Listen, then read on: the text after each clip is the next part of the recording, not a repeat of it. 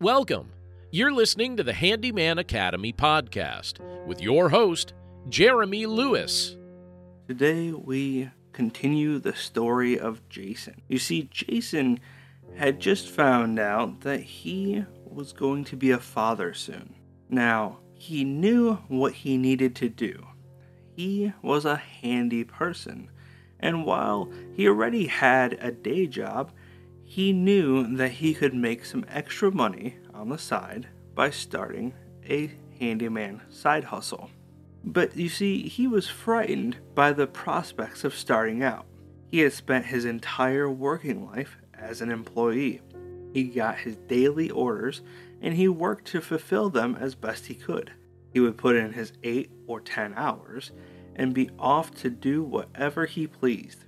But something told him that being his own boss wouldn't be the same. He would have to give up his free time, work odd hours, be in some strange places.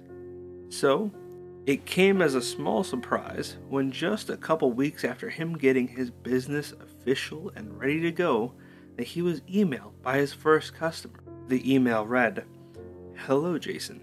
We have been looking for someone to finish a section of our basement in our funeral home for quite some time. I assure you it isn't haunted or anything of the like, but people are quite hesitant to work with us. We need a new wall built and drywall installed. Can you help us? Roger, with Last Stop Funeral Home. Being new to the business and afraid to lose any money that came across his desk, no matter the source, Jason agreed to meet with Roger to go over the specifications of the job. He jumped in his older pickup truck and followed the GPS over to the west side of town. He didn't know what to expect, but he guessed he didn't really expect the extremely old looking funeral home that might have been right out of a Addams Family movie.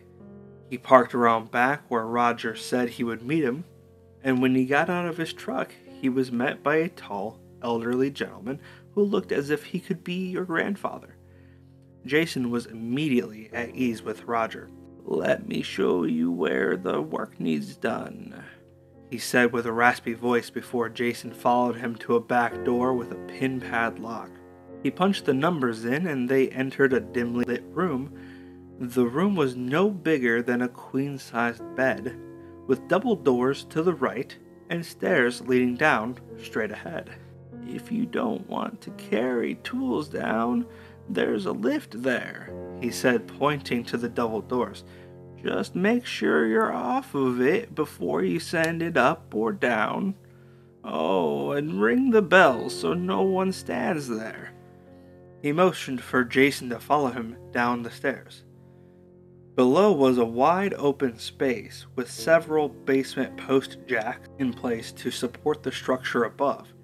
Dim, flickering incandescent lighting hung in rows.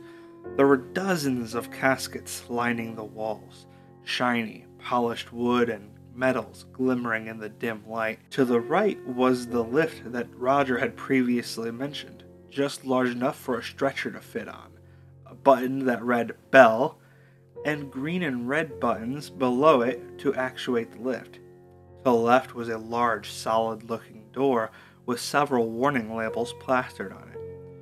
Roger caught Jason's gaze. That is the embalming room, he said matter of factly, before ushering Jason past a large standalone refrigeration unit the likes Jason has only ever seen be used in restaurants. He didn't need Roger to tell him what it was for.